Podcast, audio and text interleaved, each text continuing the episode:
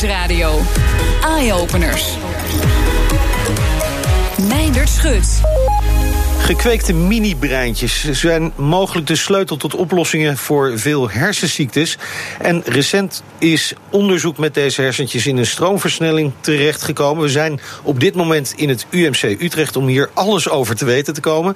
En naast mij staat de hersenonderzoeker Jeroen Pasterkamp. Uh, Jeroen, we staan hier in een laboratorium bij gekweekte mini-breintjes. Nou dacht ik, hoe dichtbij komen deze bij ons eigen brein? En na het eind van de dag zeg je ze dan ook even tot morgen. Ja, nou, er is nog wel een heel groot verschil tussen de, onze hersenen en de, de mini-hersentjes die wij hier kweken. Het is een soort weergave van alle celtypes die we kunnen vinden in de hersenen, maar ze lijken uh, niet heel erg sterk op de structuur die wij zelf hebben.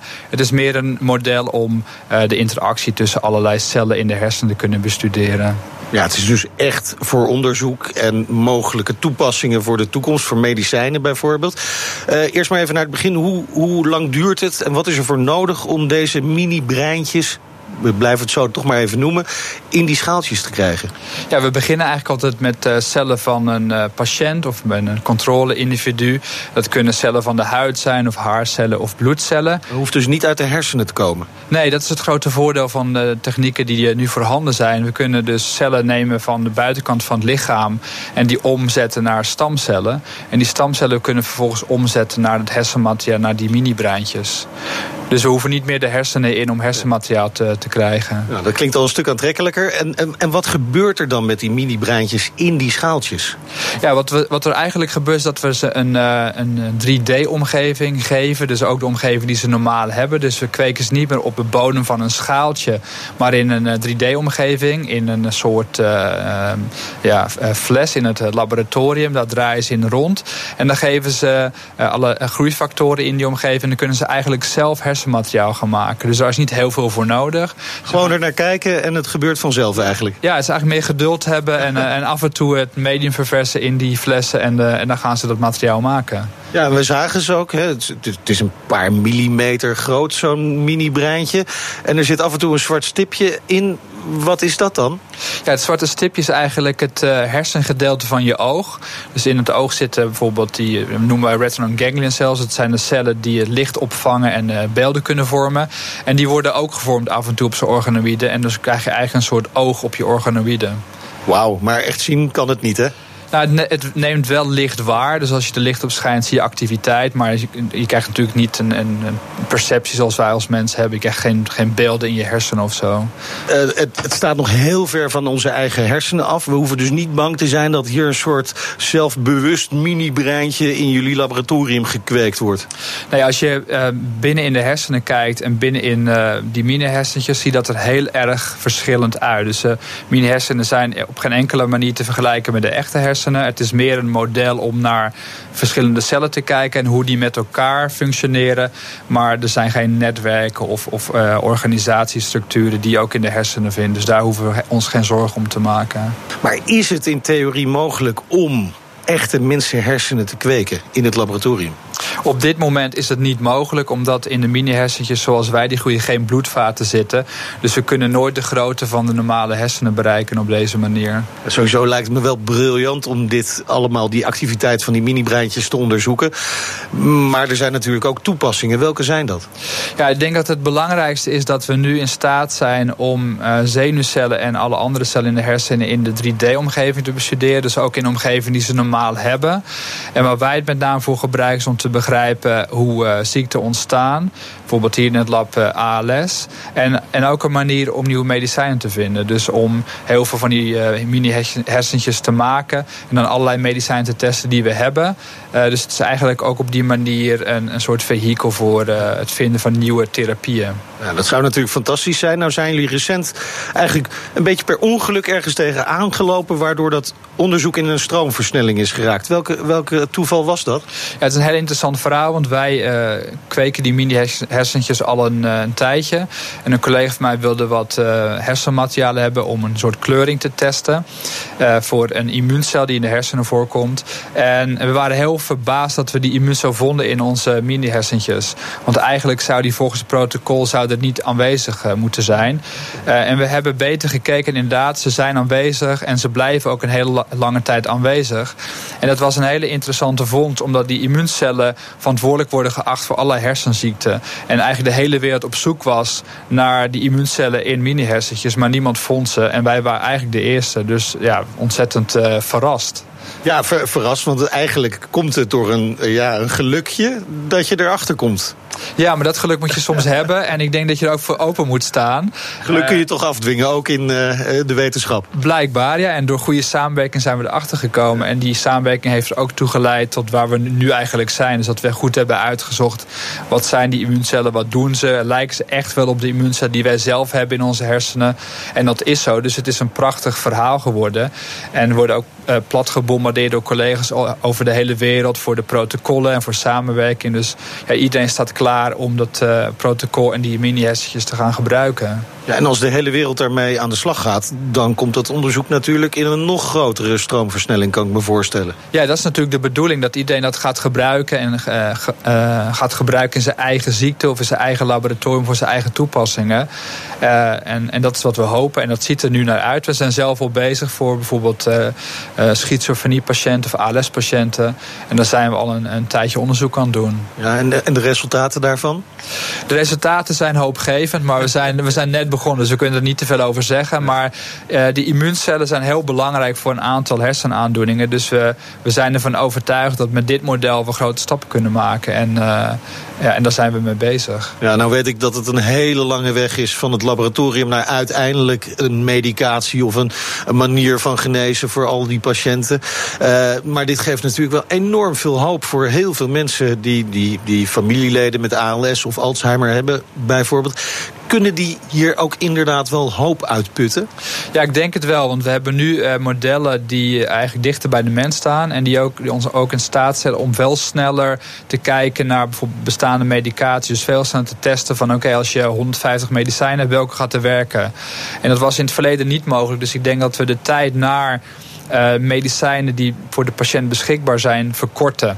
En dat we ook een beter model hebben om te begrijpen wat gaat er eigenlijk mis. Dus ik denk dat er uh, hoop is en dat het nog steeds lang duurt voordat een medicijn uiteindelijk bij de patiënt ligt. Maar dat die tijd wel korter wordt door dit soort uh, bevindingen. Ja, dat is inderdaad wel erg hoopgevend. Even naar jezelf toe als onderzoeker en alle onderzoekers hier aan het UMC. Waar dromen jullie nou het meest van? Van het vinden van een oplossing voor die ziektes of toch het kweken van het perfecte mini-breintje? Nou, ik moet eerlijk zeggen dat we natuurlijk op zoek zijn naar een oplossing voor de ziekte. En dat we aan de ene kant willen begrijpen waarom gaat het nu precies mis. En dat is heel motiverend. Maar uiteindelijk willen we natuurlijk een medicijn vinden wat werkt. Dus dat is het doel. En de technologie is heel cool en daar worden we ook elke dag enthousiast van. Maar we worden het enthousiast als we uiteindelijk de oplossing hebben. Maar de weg er naartoe is ook wel echt buitengewoon boeiend. Die is heel boeiend en het is natuurlijk leuk om dit soort uh, bevindingen te doen... Uh, die eigenlijk op een soort geluk ook uh, berusten. Dus daar, dat is alleen maar motiverend. Je hoorde hersenonderzoeker Jeroen Pasterkamp van het UMC Utrecht... vanuit het laboratorium waar ze dus die mini-hersentjes kweken in Utrecht. BNR Nieuwsradio. Meindert Schut.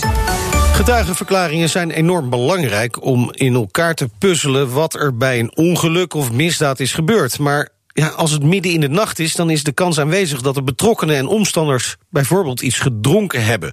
Hoe erg dat is voor een verklaring onderzocht de Universiteit van Maastricht tijdens Lowlands Science.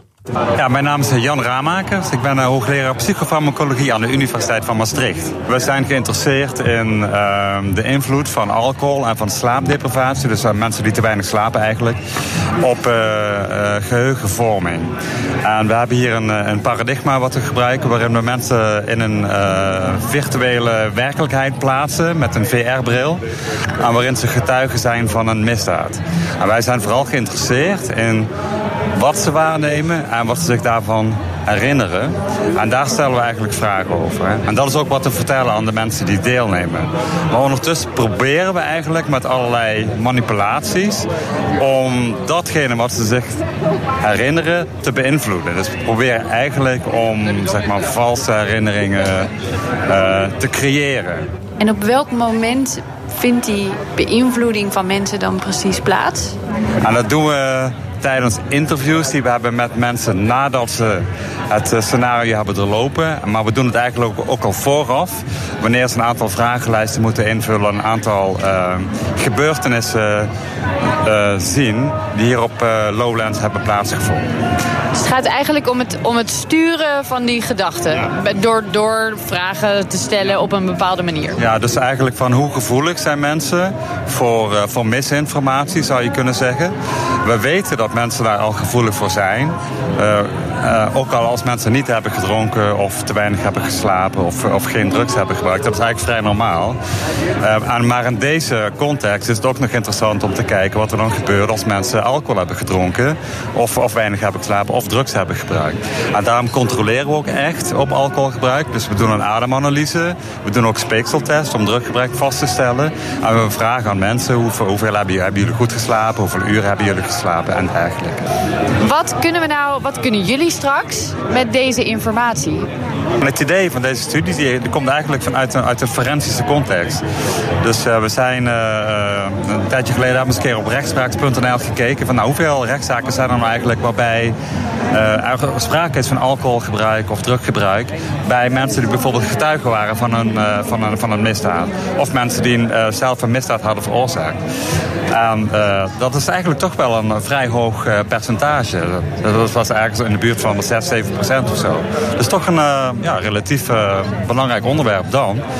Maar dus dat betekent dat als voor politieagenten bijvoorbeeld die getuigen moeten verhoren, dat het, dat misschien wel heel belangrijk is om rekening te houden met het feit, als dat, als dat het geval is, of iemand positief is voor alcoholgebruik of voor drugsgebruik.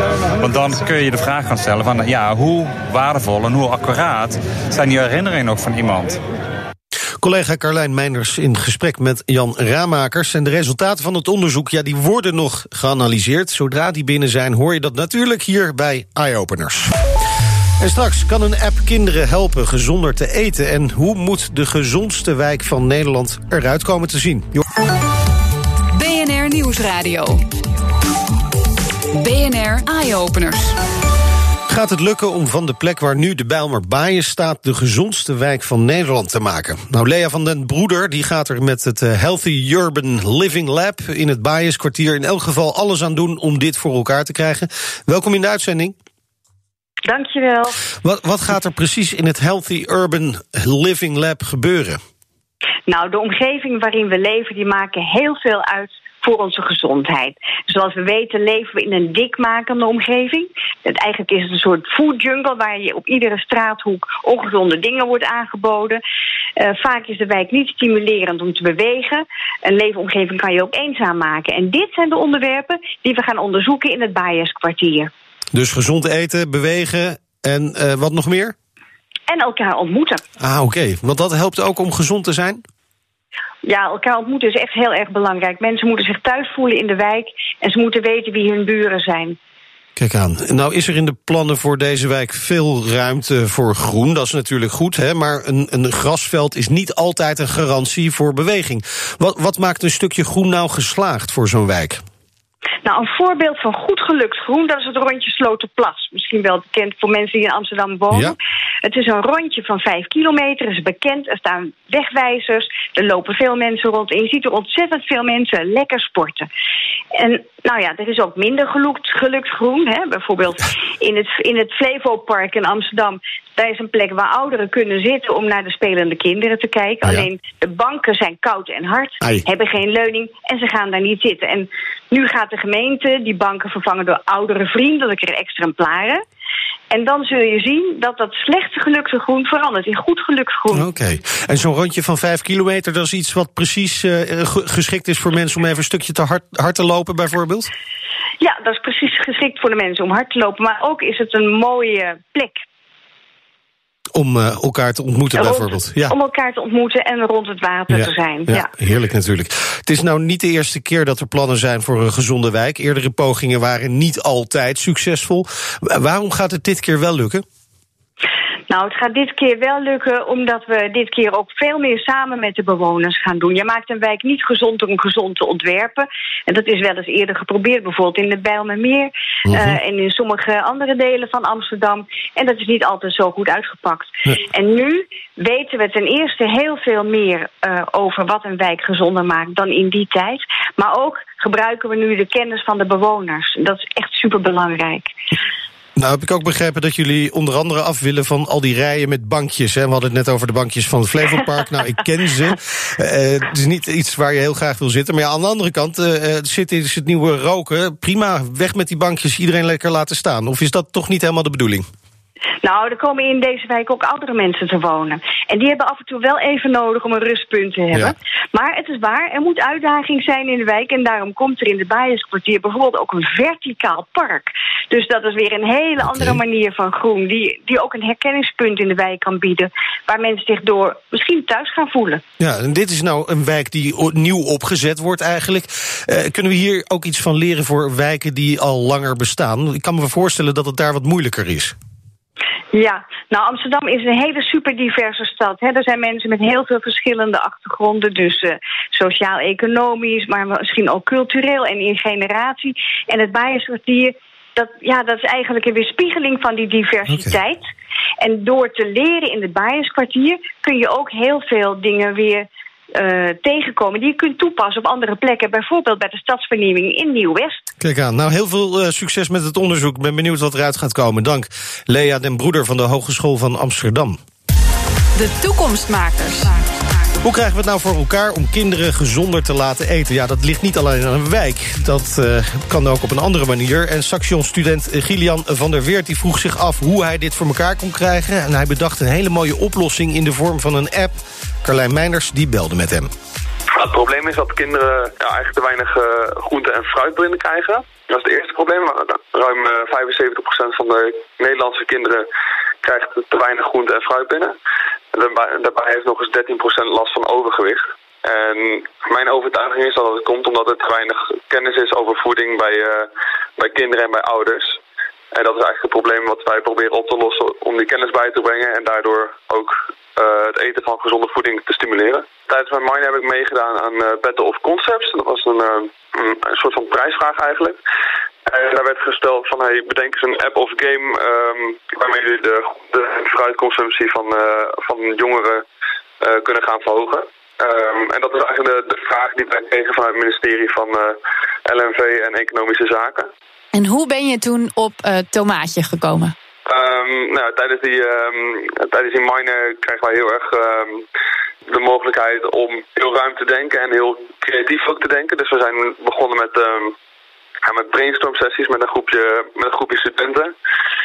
En van daaruit kwam eigenlijk al vrij snel het idee van hey, voeding, eten en de combinatie met apps en, uh, en games, dat dat eigenlijk al een soort van bestond met het Tamagotchi concept.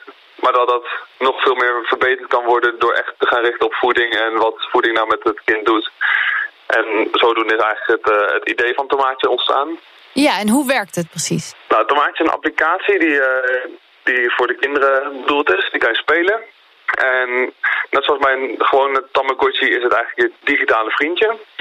En je geeft hem te eten wat jij zelf die dag hebt gegeten. En tomaatje laat dan versneld de effecten van, uh, van deze uh, voedingsmiddelen zien. Dus eet je heel gezond, dan wordt hij blij en krijgt hij energie. Maar eet je ongezond, dan geeft hij dus ook aan waarom het ongezond is of ook waarom het gezond is. En dan gaat, er, uh, gaat zijn levensbalk gaat naar beneden. En dan wordt hij, krijgt hij bijvoorbeeld buikpijn, wordt hij verdrietig, krijgt hij minder energie.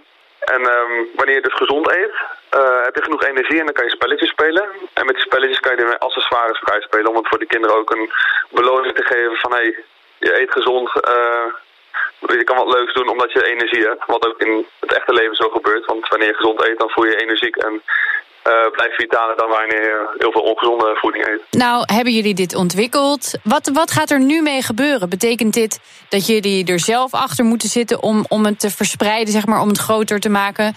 Of uh, worden jullie daar nog bij geholpen? Uh, we worden begeleid vanuit het ZLTO in Den Bosch. Dat is eigenlijk de, het bedrijf dat door de ministeries is aangewezen om, om de winnaars te begeleiden.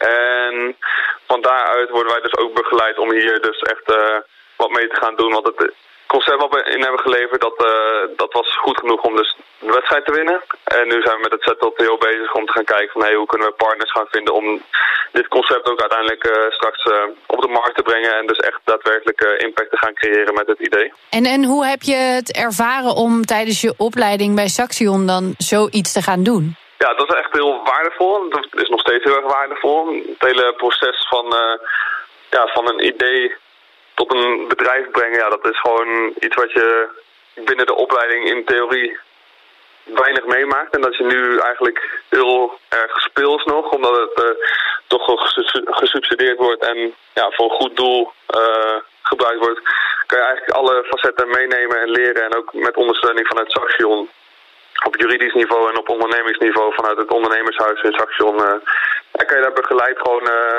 gewoon mijn weg in vinden. En dat, dat heeft wel echt geholpen in mijn eigen ontwikkeling ook. Carlijn Meinders in gesprek met Gillian van der Weert. BNR Nieuwsradio. BNR Eye-Openers. Tijd alweer voor de beste technieuwtjes vanuit de hele wereld. En daarvoor spreken we zoals elke week met tech- en innovatie-expert Elger van der Wel. Elger, ik hoorde dat Facebook werkt aan een AR-bril.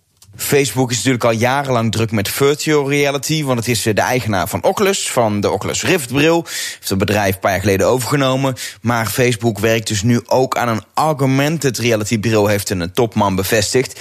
Er is alleen eh, één klein probleempje. Dat wat Facebook voor ogen heeft, is technisch nog helemaal niet uh, mogelijk. Het gaat dus ook nog wel even duren voordat we een Facebook AR-bril gaan zien.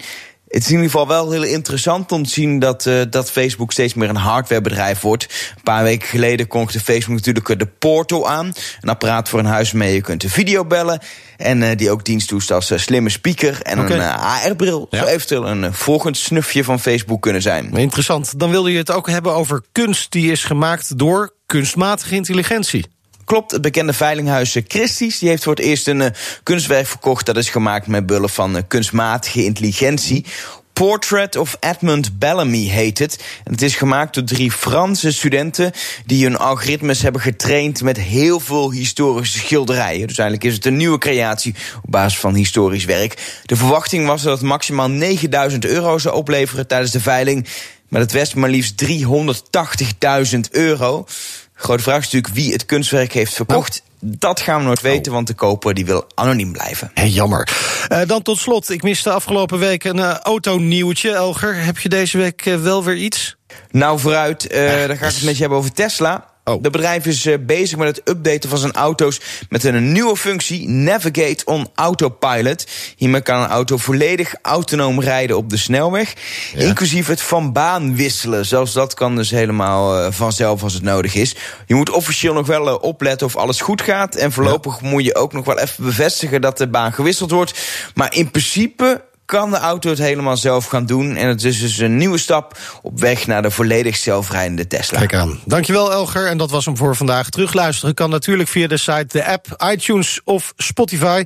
Je hoort ons in de toekomst. Tot volgende week.